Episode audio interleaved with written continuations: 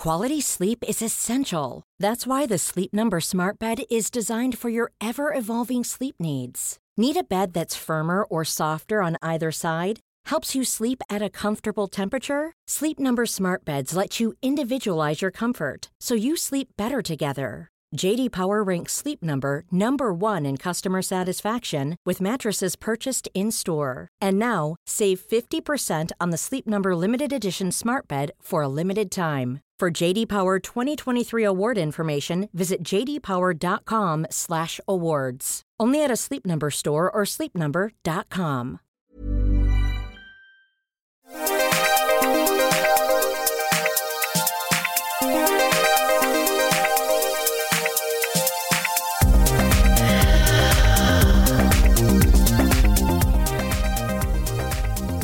Hello and welcome to the Arsenal Women Arsecast on arsblog.com after a short hiatus for the Women's World Cup, which we will talk about a little bit in this episode. I just felt that um, there are loads of podcasts during the Women's World Cup and it doesn't feel like a very club football type of time. And I kind of knew that in terms of Arsenal and the transfer market, there was going to be a very distinct pre and post World Cup market. We will discuss a little bit of that post World Cup market with my guest in a minute because Arsenal have announced a signing this week, uh, who is also a World Cup winner. So that ties up a lot of the themes we're going to talk about. We're also going to talk about um, the the the situation, shall we say, with the RFEF in Spain and everything that's been going on in, in there, not just for the last week, I think, but over a period of many years. And here to discuss all of that, um, probably the best guess I could t- get to talk about all of these things is Alex Ibaceta. Alex, how are you doing? Yeah, good. Recovering from what is a six week World Cup and then the last week on top of it.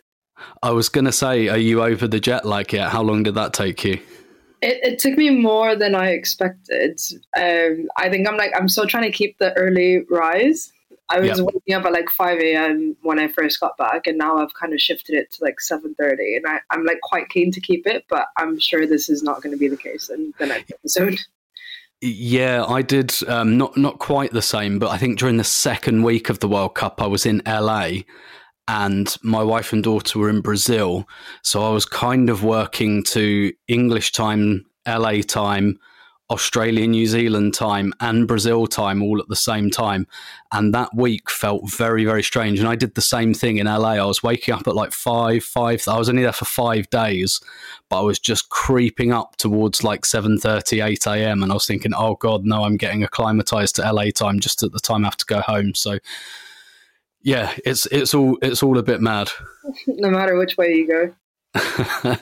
uh, so there, there's going to be kind of three parts to this podcast. Um, we'll talk about the World Cup. We'll talk about uh, the situation with the Spanish FA, which I know you've been across, and we have put in the show notes an article Alex wrote in the Guardian um, on Sunday, just gone, which I think encapsulates really that this is not just an isolated incident, that this has a lot of history, even that predates um, some of the, shall we say, characters uh, that are currently in it. But first, since it happened, well, since the announcement happened yesterday, as broken by Arsblog News over two weeks ago, Arsenal have signed uh, Laia Codina from Barcelona, um, a centre half. Alex, you're very across Barcelona. Just your first kind of impression of the signing, uh, the player, and how you see her fitting in at Arsenal. Yeah, I was quite shocked by the signing in general because I know she was she obviously was out on loan into to Italy um, from Barcelona, and I think from what I heard, she was quite keen to go back to Italy and play there. So I think the Arsenal kind of interest came in at you know a shock for the player as well. I think, um, and when you when you balance the options and sorry.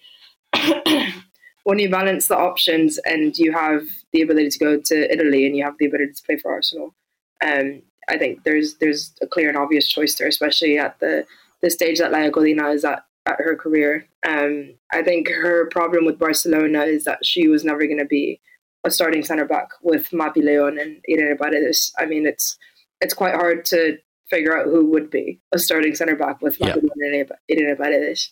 So her problem was always time it was always playing time. That's why she went out on loan it's why she wanted to leave in the first place because she was just not getting the enough playing time. And you kind of saw it in the World Cup um, that it took that effect of you know her not being able to to fit in at, a, at an elite level as smoothly as someone who's played all 90 minutes for for club level. But you know, for Arsenal, I think it's quite good, especially when you look at our centre back situation, which I don't know how depressed we want to be when we talk about it. I mean, it's, it's definitely gotten better over the, over the window, but I think for Arsenal, it's, it's quite good to have Laia come in because of the standard of training that she's been keeping up for the last year. You know, she doesn't play much for Barcelona, but she's still integrated in the team. She's still got minutes, and she's still at the end of the day training with you know the best team in Europe at the moment, best team in the world. So I think it's it's a big plus for Arsenal. I think especially with the the confidence she got after the World Cup as well is obviously a big positive. Yeah, definitely. And you know the the Arsenal video um, when they unveiled the signing yesterday, you know, made strong reference to this to her being a winner because obviously she's won the Champions League and the World Cup this year, so not bad and uh, probably a beneficiary of a situation we're going to talk about later. The fact that Mapi Leon withdrew, um, should we say, withdrew her labour from the Spanish national team, which gave Laia Codina the chance to play in the World Cup, albeit she didn't start straight away. So, um, what what about her kind of um, performance for Spain in the World Cup? Because Jorge Vilda made a lot of changes after that that defeat to Japan, and she comes in against Switzerland, scores um, a, a, pretty comical own goal against Switzerland, which, to be honest, was the only way Switzerland were ever going to score in that game. Scores at the other end, but. I guess um, what did you, what did you make of her World Cup um, overall as well? Even though we should point out Arsenal's interest, I think predates that. Yeah, it's definitely an interesting one. Obviously, with as you said, you know, Mapi not being there, um, Ivana Andres also picked up an injury, um, which would be she was the captain, so she would have definitely been starting with at, um, Irene Paredes at centre back. So Laia Codina has always been this player that's been good enough to be a second tier player and like the understudy of you know and Irene Paredes of Mapi Leon, but she's never been quite there to be first hand. So she's also one of those players that she takes the opportunities that she gets she she takes the opportunity to prove herself when she knows that she's only there because of injury or because Mapi Leon isn't in the national team. So she's always been quite keen to do that. She's done that since the beginning. Um, when the 15 players walked out, she went in. You know, she scored a really nice goal as well. So like, she's definitely that player that knows her worth and has the confidence um, to know exactly what kind of player she is, and she proves it every every opportunity she can. Of course, the own goal is just not uh, ideal. But it's it's what I said before of the fact that she's not had a lot of minutes, neither with club or the national team. So I kind of I feel for her in the sense that she's not been able ever over the last few seasons to be able to get at a really good, consistent, elite rhythm. And mm. that, and we see that you know when players come in after injury, when we, we see it when players just don't play minutes, when um, we saw it in Arsenal last season. Kathrine Kühl was just thrown into the deep end at Arsenal, and you saw the difference it made. Um, you know, she never got minutes before that. So um, I think Laia Codina is is a victim to that of not being able to get a consistent run. But obviously, with Arsenal, I would assume she might be consistently starting, um, at least until obviously Leah's back and kind of Jonas figures out what he wants to do. But I think the consistency is what she's lacking, and once she gets that, I think she'll she'll thrive under it. Yeah, and she's made a big decision to leave Barcelona, where she's been since she was 14, um, 23 years old now. So she, clearly, she's made that decision based on playing time, which, like you, I think that suggests that while no guarantees can ever be made to a player, that she's come to Arsenal because she sees a, a, clearer route to the team, particularly without Rafaelle. Amanda Ilestedt came in earlier in the summer. She's very much a right centre back who can also play right back. To me, that's kind of Leah cover. We know Lotte can play on both sides, but Codina, is it right to say, even though she's right footed, she's largely played on the left of the centre back partnership? And that, that being the case, do you see her, even though she's not a left footer, and I'm afraid I just don't think there are many of those around, um, as, as a kind of replacement for Hafa? Yeah, it's it's an interesting one because obviously, I think again you can Jonas can kind of capitalize on the fact that Laia hasn't really had that consistency. I think he he can kind of start from fresh and mold her into what she wants, into what he wants to kind of make it work. And I think she's not dumb and will very well know that Arsenal have Ilestedt, Arsenal have Leah Williams, and you know it's it's it's clear to anyone who does any kind of research on Arsenal. It's not, you know, it's not a secret what our preferred centre back pairing would probably be. It's not a secret of the players that we have in the, you know, apart from Amanda and just Ilestedt, you know, um, Lotte, Jen, Leah, they all have their solidified positions in the back line. So I think she's not, she knows what she's getting herself into. And I'm pretty sure Jonas, as blunt as he is, would probably have told her as well. So I think she's, I think she is just quite keen to to play for a club and get minutes at a big club, um, probably in Champions League as well. So, I mean, let's not jinx that yet. but I think for her, the most important thing is getting that consistency in minutes.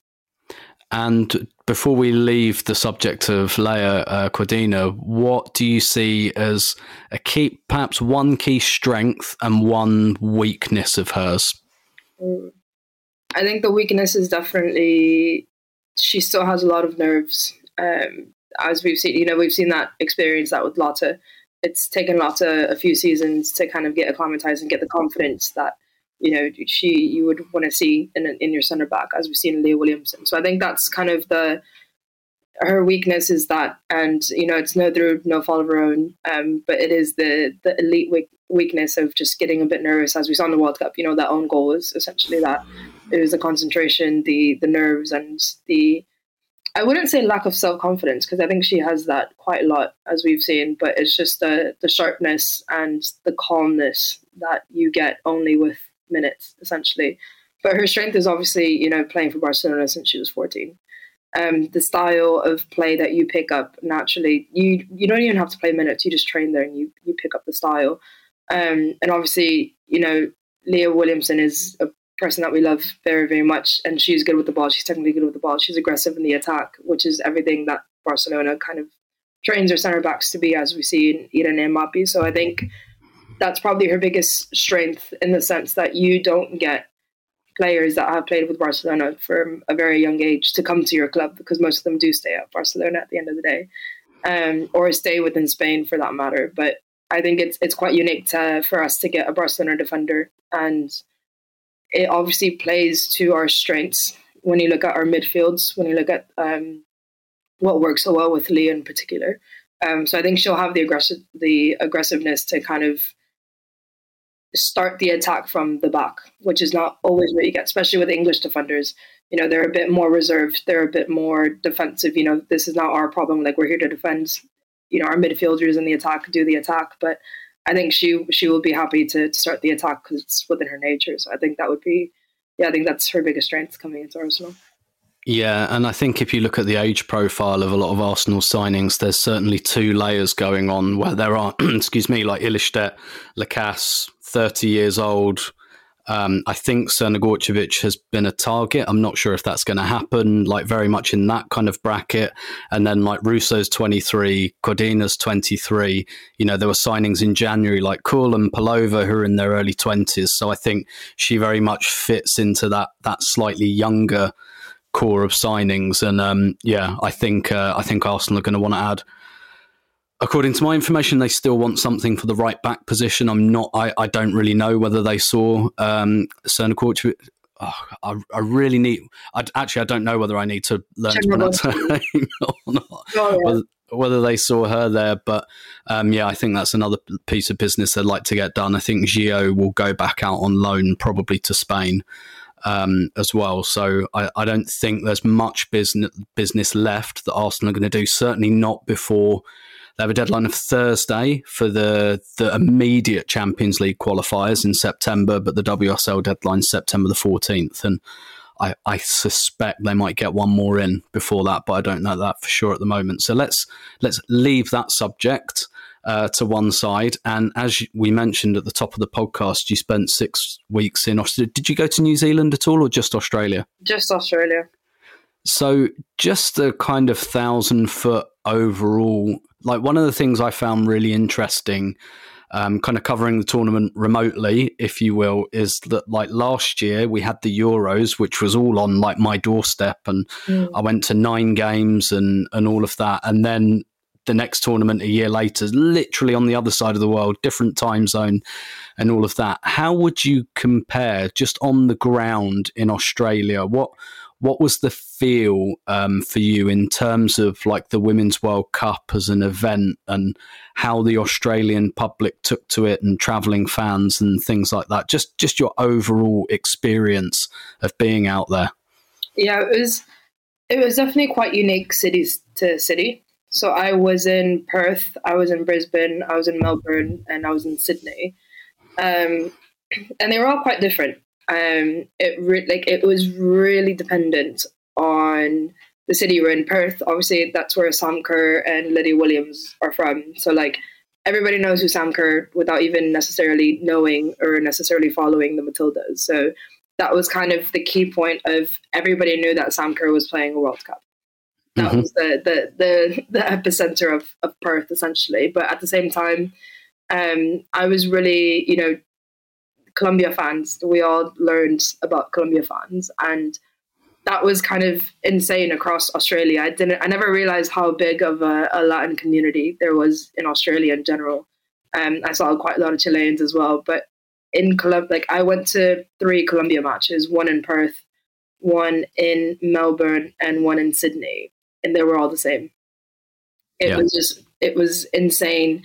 Um, so I think it was a really good mix of traveling fans as but like for very obviously particular teams you know england say england obviously had a really big traveling fan base. Australia had obviously there are people all over that would travel between the matches as well. Um, and everybody else was local. Like every every you know i saw jamaican and I tried interviewing them about Bunny Shaw. No one had any idea who Bunny Shaw was, but they're Jamaican. So because they're all they're all just local people that want to see their country play, essentially, which I found that um, really interesting. So it was yeah, it was the welcoming of it was very particular to the city, but also like in Brisbane, it was quite isolated. And Melbourne, it was Melbourne is a very big sporting city. So like the the Fed Square where the Fan Fest was, it was packed for every for every Matildas match in particular as well, it was just packed, packed, packed. When the Matildas won their quarterfinal, there was like fireworks and fire, and it was like really, really the, the support was insane. In Sydney, it was a lot more normalized. Mm. I went to a shop. It was a book, film, and record shop. Um, I bought a book and the guy was like, "Why are you here?" And I was like, "Yeah, for the World Cup." And we just had about a five ten minute chat about the Matildas. And you can tell, you know, this this guy has never seen women's football in his life before, mm. but now he cares about the Matildas and he cares about what happened in the last match, what's going to happen in the next match. And it's it was I think that was the most impressive thing of the Australians really picking up the tournament. Again, you know, it's a very isolated event, but they really embraced it and they really cared about Australia, which I think was kind of the highlight of everything, I think.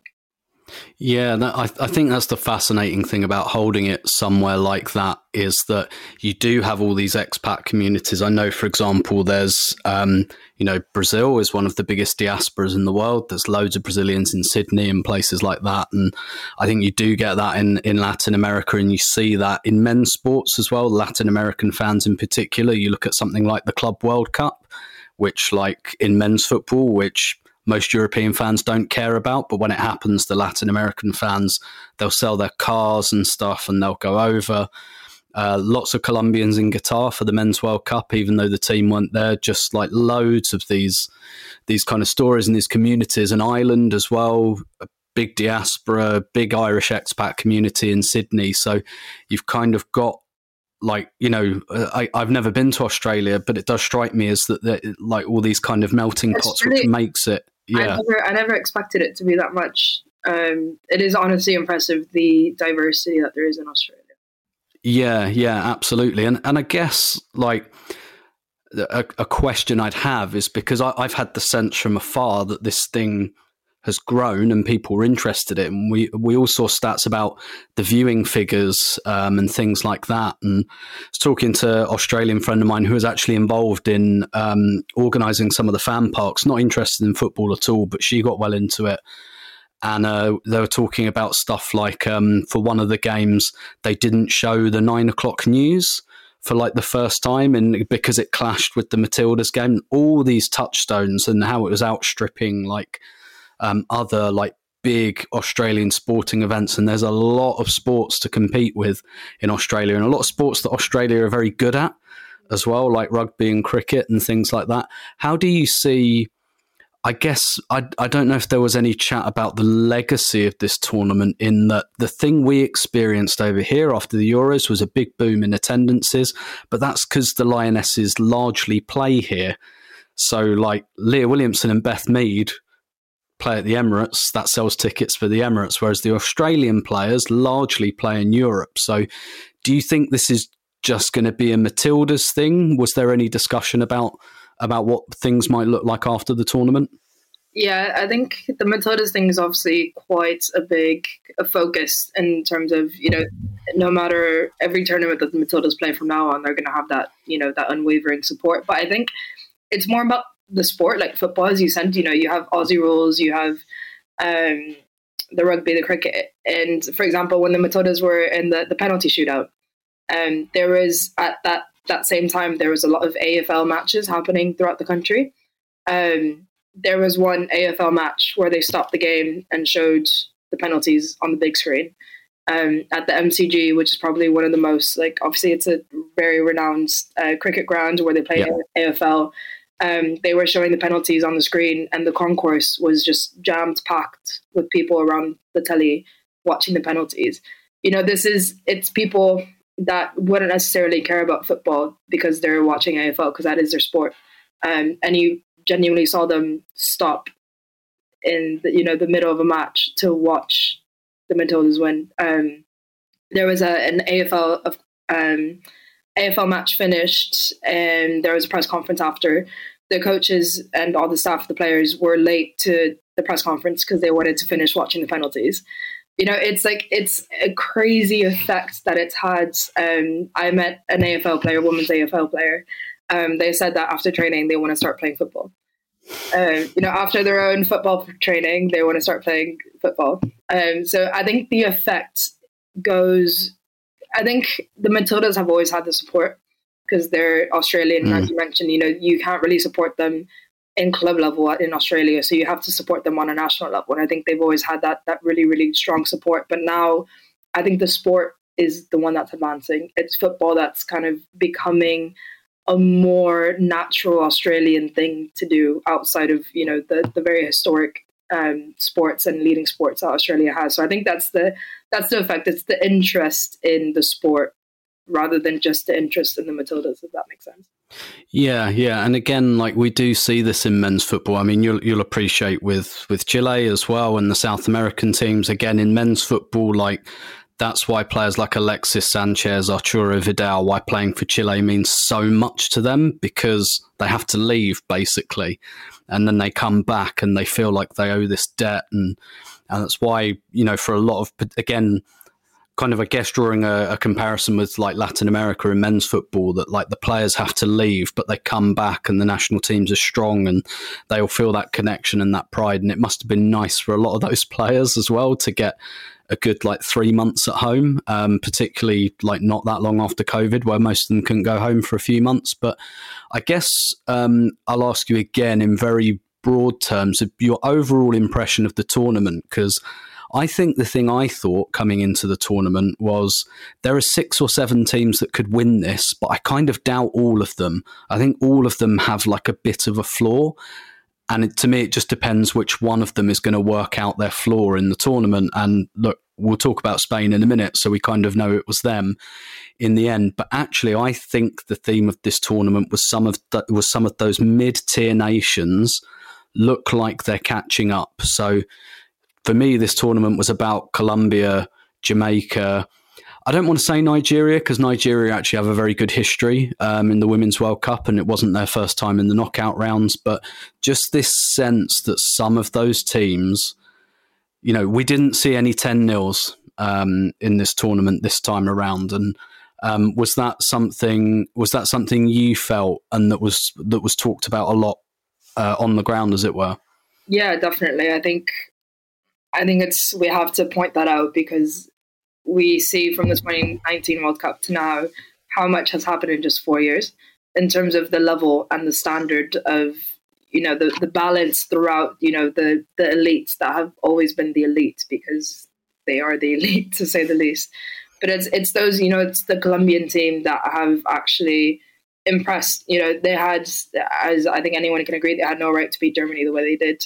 Um, Linda Caicedo had no right to score against, you know, these elite players. And that's just a standard that is now, you know, the US lost um, in a World Cup, you know, when, when was the last time that we've seen the World Cup crash, um, the US crash out so early in a World Cup? So it's like, it's I think this tournament was a really big testament to the effort that's been going on individually, whether it be national teams or clubs, as we will see now when we talk about Spain.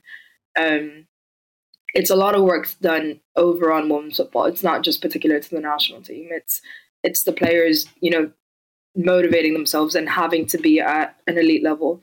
Um, you know, Linda Caicedo just landed the, the deal with Real Madrid, but you know, she had to get to that level for 18 years old um, in whatever way she could in a very underdeveloped, you know, women's football country, essentially. Um, as much natural talent as you have, you need to get to a physical standard, a mental standard, a professional standard in order to be a professional in, you know, in a, in a, in a top league. So I think the mental shift that people and players have now to become more professional and more elite is quite evident. And you you see that motivation because now you can go into the World Cup and you can compete um, you know, Colombia had every possibility to knock England out of, you know, the World Cup. And it's possible. And that just, it's a domino effect down through new generations to different countries that you can have XYZ standard, you can have XYZ problems with your federation. But if you force yourself individually and you you take in count and you you're able to maximize what you have and really commit to it, then anything can happen. I think this tournament was a testament to that, and you know, kudos to every single player that essentially proved that to everyone. Yeah, and that that's the kind of the dichotomy, isn't it? Because like we're talking about some of these mid tier nations, but actually, like you know, coming up to the mark a bit more. But I I think you're right that that's kind of player led um, in terms of some of those federations are not responsible for it. Like, I'm not going to sit here and tell you that like the Jamaican Football Federation is is responsible for the performance that they put in, um, or Nigerian FA, um, for example. And I think there's you know, particularly around Europe, the scouting's getting a bit better. In the US as well, the scouting's a bit better. You look at Nigeria. I mean, if you told me Nigeria would play this well and Asisat Oshoala would play very little part in it. I wouldn't have believed you, but you know they've got players at Houston Dash. You know you've got um, with Haiti like players who now at Lyon, for example, and a lot of these kind of players. You said Linda Caicedo's at Real Madrid, a club that I think are one of the best developers of talent in European club football is Levante. They've got Rodriguez um, and uh, Redondo. Does Redondo play for Levante? Yeah, and they've got they've had Tatiana Pinto, like players who really really play well in this World Cup, and Levante, for example, very key developer of talent. And I suppose um, let's talk about it from a footballing aspect first. Spain, obviously, the winners overall. I have to say, I didn't think they would win it, um, largely because I don't rate their coach, but also uh, I think a problem they solved during this tournament is I look at Spain and I say I see Barcelona, but Barcelona import their forwards. Mm-hmm. Right, Barcelona's front three are usually not Spanish. They usually get players from other countries to do that part. But in uh, Salma Par- Paralluelo, um, I don't know why that's such a tongue twister it's, for me. It's a, it's a, tongue twister even for like it's it's, people. It's, it, it's where the double L is. Yeah. I have to visualize it in my head. But it, but in Salma, um, like they found like a direct player up front, which I think they've been missing for a long time. So what did you make of Spain's tournament? And I guess, I mean, they they were the deserved winners. I think um, putting all the other stuff to one side. Like, what did you make of Spain in this tournament on the pitch, particularly with the kind of turmoil they came in with anyway off the pitch? Yeah, it was it was obviously a testament again to the individual players and the player union um, to win a World Cup, despite everything that's been happening over the last year. You know, it is quite impressive to be in a camp enclosed with the people you're at war against for two months essentially um how you know that mental weight that you carry for those two months aside from the mental weight of playing a world cup is you know a testament to how determined and professional these players are. And yeah, it's always it's always going to be interesting to see Spain because you know it's either they play for Barcelona or they they've played together um, at different times. I think that the start, if I remember correctly, it was six out of the eleven starting lineup for the final were Barcelona players. Um, that's obviously not including Jenni Hermoso, who yeah. used to play for Barcelona, and you have Alexia Putellas on the bench, so it could have been even more. Um, you put in Patri and Mapi, and you could have had two more Barcelona players quite easily. So that is obviously, you know, that's always going to be a big focal point of no matter who the national team coaches, you know, these players would have won anyway. Um, I'm actually, I'm, I'm, I interviewed Vero Boquete uh, for the Guardian. She said exactly the same. She's like, it's a testament. You know, these players are, are at an elite level, no matter who the national team coaches it's you know they're at this level not because of the federation not because of the president not because of the manager but because of their individual growth and the fact that as well that the Spain's youth teams have been ridiculously successful for a very long time now. You know, Spain yeah. is holding the U17, U20, and Senior World Cup right now. Uh, I think there were seven players in the squad who won the U which one did they win in, in 2018? They won two of them. The U17, th- yeah. Yeah, and the U20, I think. And I think they had seven players in the squad who won that U20 title. Yeah, so it's it's you know it's that history of it's the club connection. It's and but it's also the fact that most of these players, because a lot of the Spanish players do play in Spain, they've played together at one point or another. They've all played together at club level, and they've all played together at international level for the youth levels. So you know, this is not just like pick, picking like random um, teams that play in, say, you know, the Netherlands, France. It, obviously, women's football has a much smaller pool of, of where you can play. So these players are have been working on this for like since the U17, essentially. We can probably say so. It is, yeah. The the way they play is quite a testament to that. So it's not surprising that they're reaching their peak and that they w- that they did win a World Cup because they've been working on this for so long, and we've seen it at club level. You know, Barcelona has been dominating the Champions League. Um, Spanish players have been dominating the headlines. We've seen, you know, Ona Batlle and Manchester United, Lucia Garcia as well. You know, Jenni Hermoso in in um, in Mexico. We've seen, you know, PSG has a few players. You know, it's it's quite evident that this has been a long time coming, and they've they just needed to reach their peak. And again, this is all just you know outside of everything that's happened. So it, it's it's not surprising that they won, even though it kind of is. But I think it's what you said, Tim, about the fact that there were so many contenders to win the World Cup, and each of them had their flaws, and it was just a matter of which one kind of hit it better. Yeah, I mean, I tipped Germany to win the whole thing, so there you go. That that shows you what, what kind of tournament it was. Germany winning Alex Popp Golden Boot, and that really well. Yeah, un- unfortunately, it kind of looked like Germany's only strategy in the end was Alex Popp or bust, which um, which great player that she is was quite weird given the diversity of talent.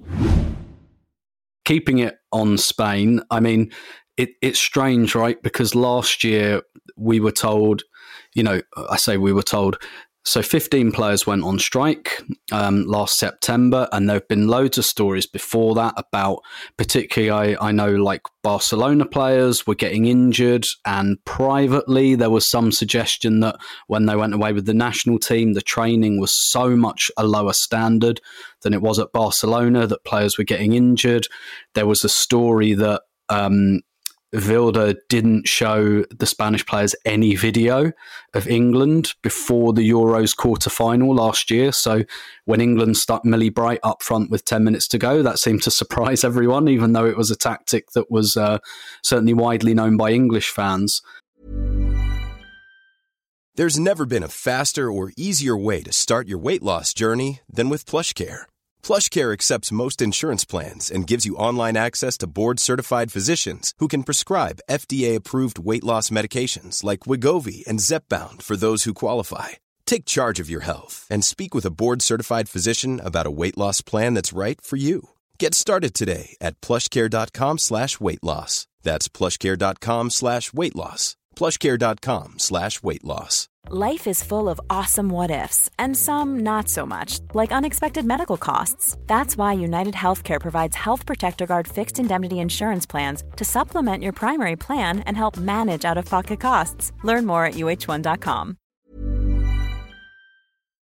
Um, and then, of course, we come to the fallout and really, this fallout, like I said at the top, is a culmination of things that have been happening for many years that even predate uh, Rubiales and Jorge Vilda, which you touched on in the, in the Guardian article. You know, in 2015, the players again had to get a coach ousted, and there is a documentary um, about Quereda, which I mean, some of the images that accompany it are quite uncomfortable with how physical he is with players and I guess even knowing all of that and even knowing everything these Spain players carried coming into the tournament, I, am kind of caught between feeling surprised, but then kind of checking myself and saying, Am I naive to be surprised by the events that have unfolded ever since? Starting with, you know, um, with Rubiales's, should we say, actions towards Jenni Hermoso after the game. Like, how shocked and surprised are you by all of this? It was. It's a weird feeling because it's actually a feeling of relief. It's a feeling of relief of the fact that he has caused his own downfall by being himself. Mm-hmm. It's it's it's him being himself. The only difference is that there's you know broadcasters and cameras that are broadcasting this to literally the entire world. Um, so it, it's quite poetic almost the fact that he's done it to himself despite everyone trying so hard for many many years. Um, all it took was to put a camera on him. That's literally all it is. It's to put the attention on him. It's put the camera on him and just let him do whatever whatever he always does. So it was it was almost a sense of relief honestly. Um, obviously not shocking not anything but the sense of relief that now people can kind of see and not have to take the player's words for it even though i find it ridiculous that people don't take the player's words for it as it should be. But obviously, he's done it to himself now, and there's no going back for him, which is quite relieving. Do you think because the thing is, like, I think it's tempting as we're in the eye of the storm at the moment, and he's standing around while Rome is burning around him, still saying, "No, I'm not going anywhere." I'm, you know, it's all and all of the stuff that's unfolded ever since. I mean, has that shocked you? Like, because first we have you know the incident with the shall we say unsolicited contact with Jenni Hermoso, which, as you say, say everyone has seen because it's broadcast to millions around the world. But since then, and you've been very across this, like the various statements, and then last Friday with the kind of the assembly where everyone assumed that he was going to resign. And actually, I think in the build up to that, it's like, why are you waiting until Friday to resign? Just do it now. Like, don't bother with the assembly. But clearly, he had in his mind that this was going to be an act of defiance, which is continued. Again, does any of that surprise or shock you at all? It's it, it does, but it doesn't. It doesn't in the sense that he's again he's just showing exactly who the person he is. He thinks he's untouchable he's entitled. Um, I mean, we've seen his mum go on a hunger strike, and I think that says a lot about the way he's been raised in the sense that he's the little boy that can never do anything wrong. And the fact that apparently he hasn't put a call in and said, "Mum, actually, yeah, no, he's not." he said she's not spoken to him. The poor woman, you know, putting her life at risk for her son, and he's not even like called to check in on her. Uh, but no, he's he's showing exactly who he is, and he's showing the reason why the federation is is so rotten to the core. It's the fact that you can do, you know, such a very obvious act of, you know, an unsolicited, you know, contact as we as we say it, um, and still think you did nothing wrong, and still think that you're untouchable, and still think that you had every right to do what you did, and that everyone who says so otherwise is lying. Like how how do you how do you even explain that? You know, that's like a, almost like a sociopathic behavior of just you know being in denial despite literally everyone seeing exactly what happened and but it's also you know apart from him being him it's also a testament to how the federation is inside. You know, we saw in the assembly the claps and the smiles and the support that he had within the federation, and that says exactly everything that you need to know. That these players are literally on their own within an entire federation who is in support of Rubiales. Obviously, there was talk about him leaving and the vice president to go into power, but they're the same person. You're, you're talking about the person who's been acting under Rubiales for a very long time, who will have the same ideas and support Rubiales. So it's just, yeah, it's the his confidence to feel untouchable within the federation because he can, because he has so much power and control over these people. It's ridiculous. But then it's also his personality of feeling entitled to be like, you know, and the way he said it as well was was um he's like, Do you really think that this kiss would be enough to see me go? Which I think kind of sums it up quite quite bluntly. Yeah, and you, you pointed there to probably what's likely to happen in, in terms of succession. And yeah, it, it's probably going to be like going from Blatter to Infantino, um, meet the new boss, same as the old boss. But what of just in closing Jorge Vilda? Because he was one of the people who was clapping in that room. He's come out since with a very vanilla statement that he didn't necessarily agree with um, Rubiales' actions around the game. But I mean, clearly, and, and again, you mentioned in the Guardian article the politics behind Vilda being in place and why he's in place and how political it all is and how it's mutual favours and everything. I mean, I really thought, and again, this is where I've been naive, that he might think, do you know what? I've won the World Cup now. This is a bit of a toxic environment. No one really likes me. I'm gonna I'm gonna bail now. I can probably at this point for the first time in my career, I can probably get a job somewhere else now because I've won the World Cup. Like no one rated me as a coach. Now they might do, and I can go somewhere else. But clearly, he's been made an offer by Rubiales, a lucrative one that he's quite interested in. So I think Rubiales, I think you're right. Eventually he'll go, but what happens after that is is kind of open to question whether that will lead to any change. How do you see things panning out for Jorge Vilda? I mean, I think you nailed it on the head there in the sense that, like, surely you're human enough and, uh, you know, you have one working neuron is all you need to know is that it's a good, like, it's a good moment for you to walk away. You've been the manager for eight years You've gone to two World Cups. You won one of them. You, you know, apart from what an awful manager he is, his CV is good enough to be able to potentially to go on somewhere else. And in the lights of all of this, he's done nothing wrong except be a shit manager. So it's it's not like he has a spotlight on him. You know, we, everyone's wanted him gone for a very very long time because he was a shit manager. Point period blank. And you would think and be like, resign. Don't be involved with any of what the federation is going through because that the image of the Spanish Federation, the Spanish football right now, is just you know being dragged through the dirt. And you know, leave. There's there's nothing like you have won the World Cup. There is literally nothing else that you can achieve with the national team from now on. Um, and again, it's like it's quite evident that nobody likes him. Like yeah. that's that's no secret. And like he's as dumb as he is, he definitely knows it.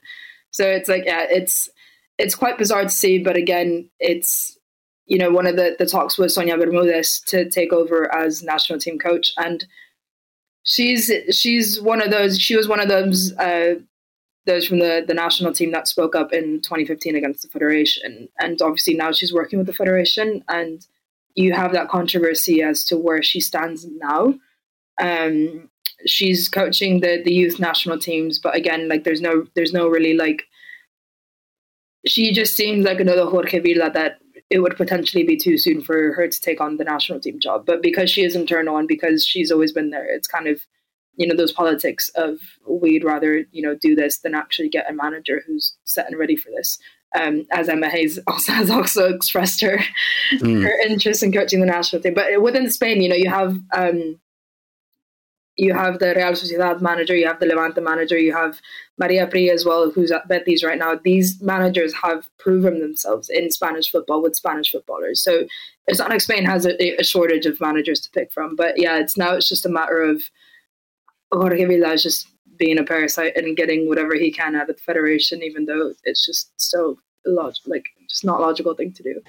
Yeah, you mentioned Maria Pry. I'd love to see it. That would be a real sign that things have changed. Uh, Maria Pry also used to coach at Levante and uh, used to wear like a Minnie Mouse t shirt on the, yeah, the sidelines. In Chile as well for the club I used to play for. Yes.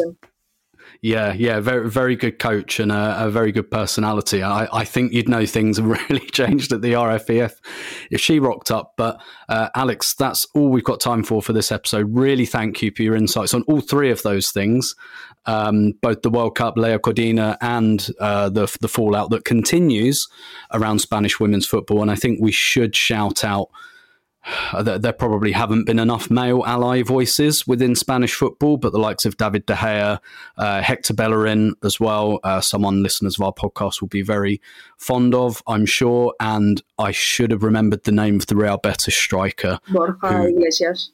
That's the one, yeah, who has uh, said he won't play for Spain again while Rubiales is in situ. So we'll see how that all unfolds. Um, that's all we've got time for for this episode. I will be in Sweden next week, hoping to line up some kind of audio content. So I'm hopeful of being able to put out some kind of podcast next week from Linköping in Sweden. Um, but until then, thanks again to Alex, and please do read that that article in the Guardian that's in the show notes because it sets out a lot of the history um, and the context uh, of all of this kind of this whirlwind that has developed. But uh, thanks very much for listening, uh, and we will speak to you again next time.